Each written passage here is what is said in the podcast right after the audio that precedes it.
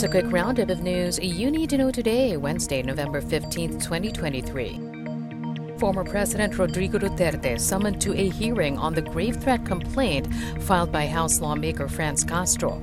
A Quezon City prosecutor subpoenaed Duterte to attend the hearings on December 4 and 11 at the Quezon City prosecutor's office and to submit his counter affidavit. This is the first time a subpoena has been issued for Duterte since he stepped down from office. Castro accused Duterte of threatening her during a recent TV interview for her opposition to the now abandoned request for confidential funds of Duterte's daughter, Vice President Sara Duterte.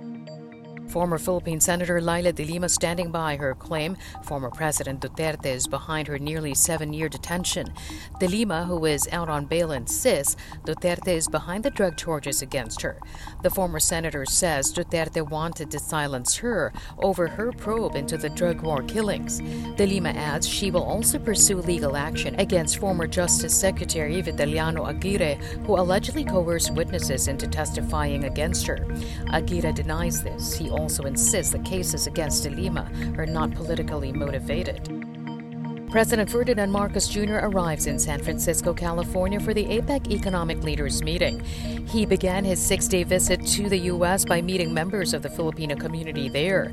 Aside from promoting investment and trade, the president also plans to tackle geopolitical issues, including the Philippines' maritime dispute with China, with Manila's key allies. And Transport Group Piston set to hold a three day transport strike. The strike will begin Monday, November 20th.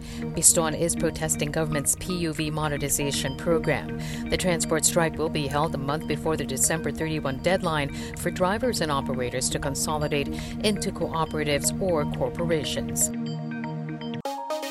And that's your latest news alert. For more stories, go to news.abs-cbn.com and now on tfc.tv.